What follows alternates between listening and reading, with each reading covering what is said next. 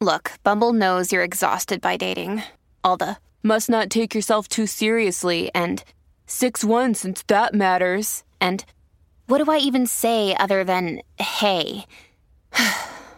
well, that's why they're introducing an all new Bumble with exciting features to make compatibility easier, starting the chat better, and dating safer. They've changed, so you don't have to. Download the new Bumble now.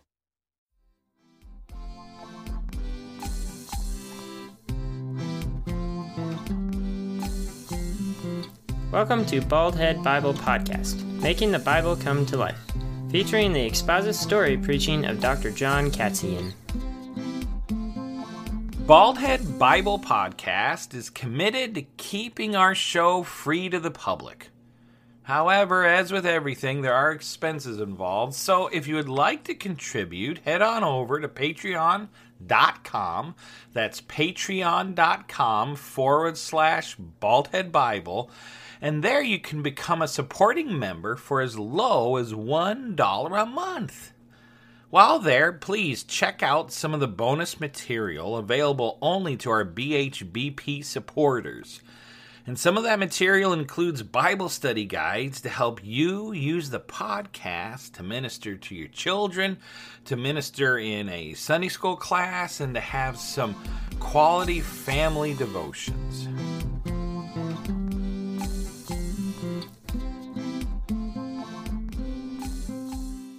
It was a sad day for Samuel. He got up and took a deep breath and he was sad. Why was he so sad? Well, he loved Saul. And when he first anointed Saul, he had great hopes for him and but now it's just so sad to understand how far his heart was from God. And, and how his heart wasn't anywhere near what the Lord commanded. And, and now God has told him, I'm removing the kingdom from Saul. It's, it's no longer his. We have a new king, and says here in 1 Samuel 16 that Samuel grieved and grieved and grieved, and I don't know what his grieving looked like. But man, when I grieve, I'll cry. I can imagine Samuel weeping. I can imagine him getting up every day and just sitting in his chair and he loved Saul. He had the best hopes for Saul. And then finally, God comes to him and says, Samuel, Stop your grieving. It's over. The people picked the wrong person. It wasn't right for them to pick a king. Remember, I told them all the way back then that this isn't going to end well? Well, I was right. Get over your grieving, Samuel. We've got a new day. And I've got a new king. You know, sometimes I think we can get caught up in our sadness. When a true tragedy like this happens, you're hoping for the best. You're hoping for Saul to be king forever and his family and his kids and then it all falls apart and man you can get caught up in grieving. You know you can get caught up in being sad over the death of a loved one. That's hard. Or being caught with an illness. That's difficult and you can just get caught up in this grieving and sadness. I think this is a good example where god says all right it's over. It's done the grieving is done. I have another plan. And, by the way, this isn't plan B. This was plan A all along. And when it talks about in the Bible how God grieved in his heart, again, it's a sadness over what could have been, but it's not a surprise to God. David, who's the king to come, was not plan B over Saul. It's not like that. In fact, when you look at the lineage of David and where he came from and, and how Jesus can trace his lineage all the way back, it had to be David. No, no, this isn't plan B. This is plan A.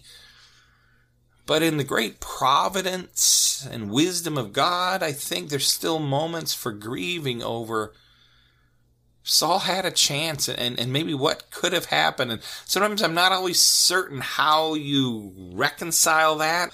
with the commands of God in the sense that he had a plan all the way from the beginning. Well, then Saul could have been king, but he failed. And how does, I don't know, but I do know this. What this scripture teaches is there is a time to stop grieving. And the king that's about to come is no plan B. He was plan A. So God comes to Samuel and says, okay, you've got to quit this. In fact, I've got a king all set. I've got a man who's going to be king, and it's among Jesse's sons. So I need you to go to the town of Bethlehem. So I need you to go to the town of Bethlehem, and I need you to anoint one of his sons king. This is good news, Samuel. Let's get going. Take your horn, fill it with oil, and get out there to Bethlehem because you're going to anoint somebody king. Well, Samuel says, All right. And he takes his horn, probably a sheep's horn with a little bit of a hole drilled so he can pour oil out of it and the big white end at the other end. And he pours in some oil and puts on the big star. Wait. Samuel thinks, Wait. If, if I go to Bethlehem to anoint the new king and Saul hears of it, he's going to kill me. And he's never going to let me anoint the new king. Already, this is a sign, right? That Saul was never meant to be king. This is not a man after God's own heart. This is not a man who is obeying God in any sense of the word. No, He's going to kill the person who's going to anoint the next king. He's just thinking about himself and hanging on to the kingship at all cost. I can't do it, God, because if I go to anoint, Saul's going to kill me. And then God says, All right, let's do this. Instead, I want you to take a heifer, uh, uh an animal, and I want you to take it with you to Bethlehem and when you get there, say, I have come to sacrifice to the Lord, and then invite Jesse and his sons there. So you will sacrifice a heifer for the people there in the town of Bethlehem, and you'll also at the same time, under the guise of that, anoint the new king and leader of Israel. Let's do that. And Samuel's like, all right, let's do that. Now, I do want to say right here this verse causes some controversy. Because some people think God is lying. God is lying. He's saying, hey, you bring this heifer and you invite the people of Bethlehem to come to a sacrifice, but really, your goal is to anoint the new king of Israel. So you're faking us with this sacrifice when in fact, your goal is to anoint, that, that's a lie. Well, I just want to encourage you God is not the author of lies, He cannot lie.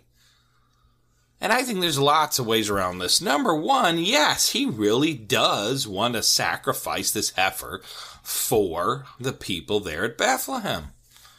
But I also think he also wants to anoint the new king. That is true. Both are true at the same time. The fact that one obscures the other does not mean God's lying. Number two, I have no problem with God being deceptive in a time of war.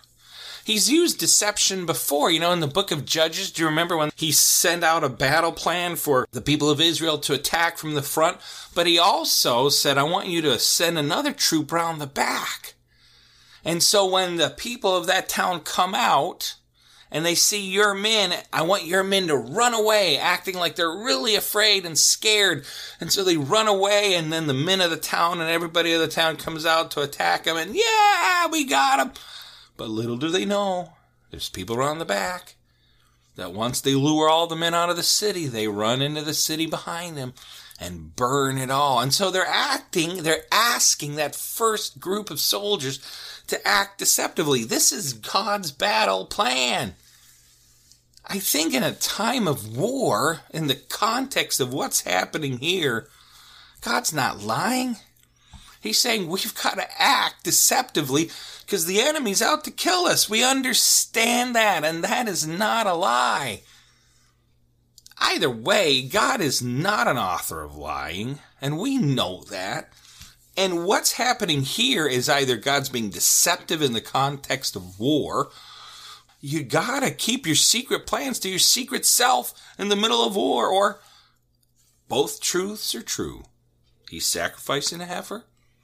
By the way, I'm also anointing the new king. Either way, just ignore those arguments that say, hey, God's lying. It's not true. God is not the author of lies. But he does say to Samuel, I want you to be wise. And I want you to take a heifer. So, puts a heifer on a cart, a live one, starts heading towards Bethlehem. And when he gets to Bethlehem, the news gets out that Samuel is heading towards Bethlehem. The news gets out and says the elders come trembling. They are petrified. They are scared. Basically, they're wondering, are we in trouble? They literally ask Samuel, Do you come peaceably? They're worried. Is Samuel somehow coming because Saul asked him to, to punish the people of Bethlehem for something that they did wrong? Or, or is God sending Samuel to curse the town? I don't know why they're afraid of Samuel. But Samuel says, No, I come in peace. And, and I am going to come sacrifice this heifer. And I want the whole town to join me. And I want the family of Frank over there and the family of Dave. Oh, yes, and that family of Jesse. Come, let us celebrate. And so they bring the heifer. And here they get the heifer ready. They slit its throat. They probably put it on the big altar there in the center of town. And they put oil on it and then whew, they light it. It's a burnt offering and a sacrifice to the Lord on behalf of the people of Bethlehem. And while this is going on, doesn't say exactly how Samuel does this. But I think he pulls the family of Jesse aside. And he says, All right, Jesse, I need you to bring your sons to me. And Jesse thinks, What? Well, why? why? And Samuel says, Listen, we're going to meet over there in that barn. Or it could have been behind a hill. It doesn't really say, but let's meet in this secret place. And I want you to bring your sons because I'm going to anoint one of them, and one of them is going to be the new king of Israel. Jesse thoroughly thought, as a dad, wow, my sons? One of my son is going to be the new king of Israel? How do you know it? And, and I'm sure Samuel says, the Lord told me. Yahweh told me one of your sons is the new king of Israel, and I'm going to anoint him today. All right, Jesse says, Let, us do this. So, so he goes and he grabs his oldest, and his oldest son, his name is Eliab.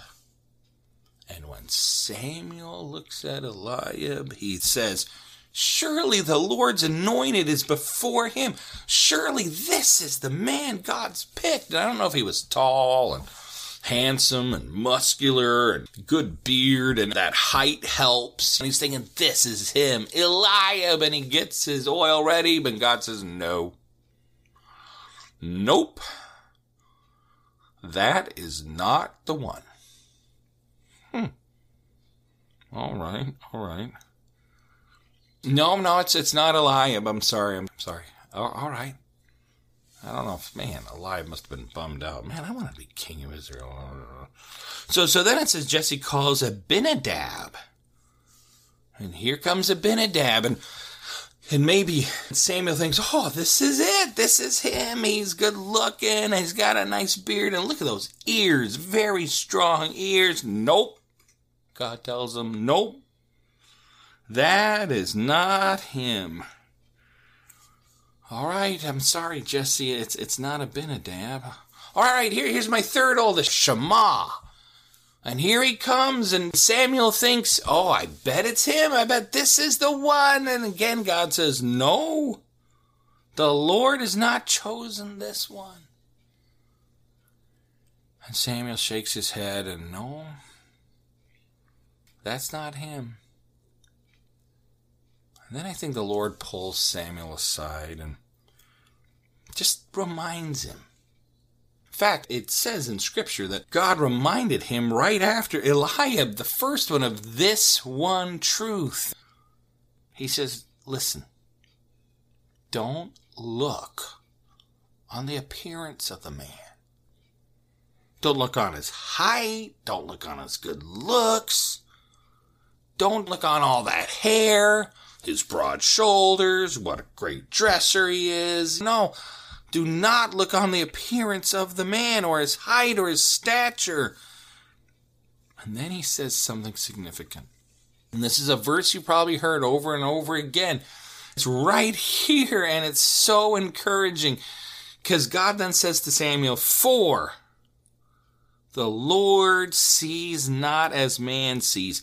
Man looks on the outward appearance, but the Lord looks on the heart.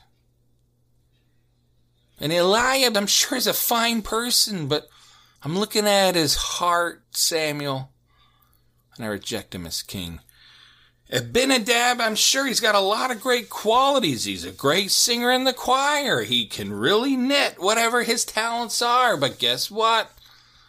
I'm looking at his heart. Shammah may be the best soccer football player in the town of Bethlehem, He's got a tackle that can take down anybody, but man looks on the outward appearance, but the Lord looks at the heart, and I reject them all.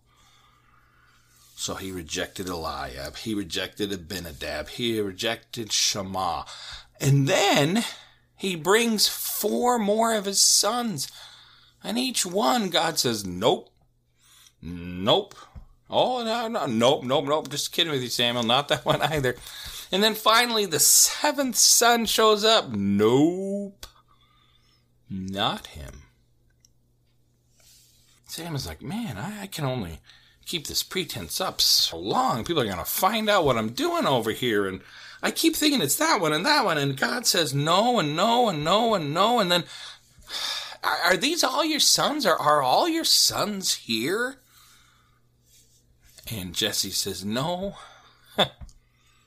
I got one more.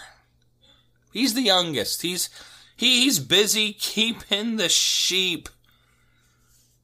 All right. Samuel says, All right, get him here. We're all going to stay standing.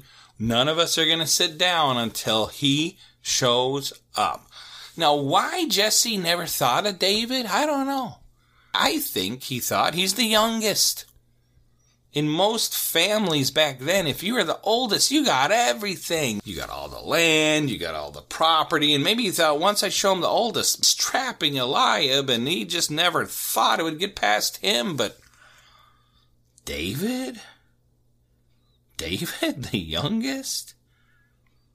So he leaves and he's got to go out into the field. Probably takes him half an hour to get there finally finds David, who's probably behind a rock, practicing his sword fighting or catching a sheep and wrestling it to the ground because you got to keep up. I don't know. David strikes me as a person who kept in a lot of good shape. And then he says, Hey, son, come on. You've got to come. Samuel the prophet wants to meet you.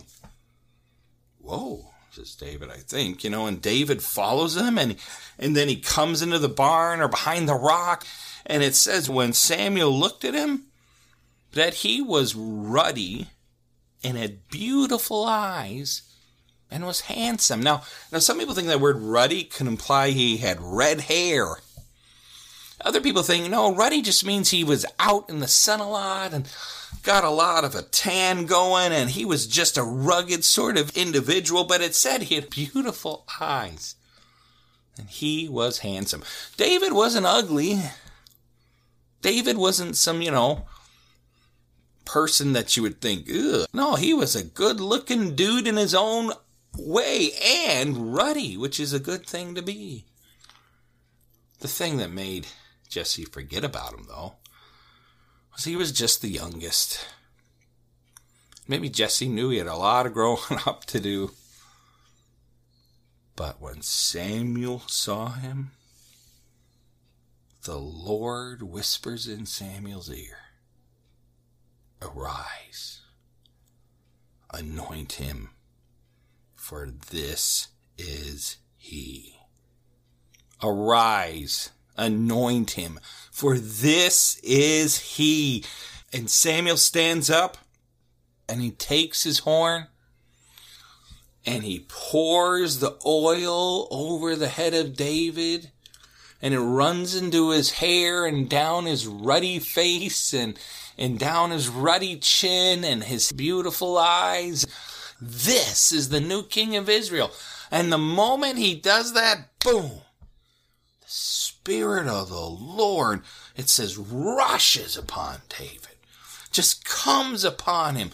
And it says, from that day forward, the Spirit of the Lord was with him and I don't know if he began to speak in angelic tongues in the book of Acts when he had the Spirit of the Lord come upon you. People spoke in tongues. I don't know, but everybody knew when the Spirit of the Lord came upon him, it was obvious. Wonder if his brothers stepped back. I thought, David is the new king of Israel? David, the, the kid I, I used to wrestle with and put in a put in a blanket and drag down the stairs? David, my littlest brother? He's the new king of Israel. I wonder if they all knelt down and bowed before him. I wonder if Samuel walked over and gave him a towel to wipe off the oil and gave him a big hug. This David is the new king of Israel. But you know what? There's an old king of Israel. And the old king of Israel scared Samuel enough that he was afraid to just walk to Bethlehem and anoint the new king. You know, Samuel had to do a bit of deception in order to get there. That's how afraid he was of Saul. And is Saul going to give up the kingship easily? Well, if you come back next week, we're going to hear that story. Man, it's a cool story. But I want to pause here and just say simply this Man looks on the outward appearance, but the Lord looks at the heart. And the thing David had, and we're going to hear this over and over again in his life he was imperfect. He did bad things. He failed miserably. Time and time again, he fails miserably, morally, ethically. David makes bad choices, but the one thing that David always had is he was a man after God's own heart. And what does that mean? He had a heart after God. He was loyal to Yahweh no matter what. Yahweh was his God and he was going to choose him and fight for him and die for him and be on his side. And when God saw a heart like that, that said, no other gods am I going to choose. I'm going to choose Yahweh and him and him only. When God saw that loyalty, that heart of loyalty, he thought, that's the one I want. Because that's what Saul didn't have. Saul was not loyal to Yahweh. He was more loyal to himself and his own prestige and what he wanted. And it seems like not being loyal to Yahweh, he might have had a heart that would have been pulled after other gods. And God says, No, I want a man after God's own heart. I look at the heart, not the outward appearance. And David is loyal to me. And that is what we should strive for today. We all should strive to be men and women after God's own heart, which simply means this we all should strive to put our believing loyalty in Yahweh no matter what. And Yahweh says, hey, if you want to follow me, if you want to be loyal to me, then you've got to follow my son, Jesus. Jesus says, no one comes to the Father but through me. God the Father says, you know what? What you do with my son, Jesus, that's all that matters. Do you believe that Jesus is God? Do you believe that He's the Savior of the world? Are you going to put your believing loyalty and trust in Jesus?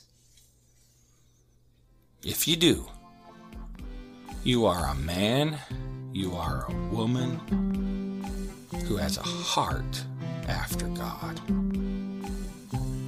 Thank you for listening to Baldhead Bible Podcast. If you have any questions or comments, we would love to hear from you. You can comment on our Facebook page or email us at baldheadbible at gmail.com. If you would like to support this podcast, please check out our Patreon page at www.patreon.com slash baldheadbible. Baldhead Bible Podcast, making the Bible come to life. New episodes added every week. Thank you.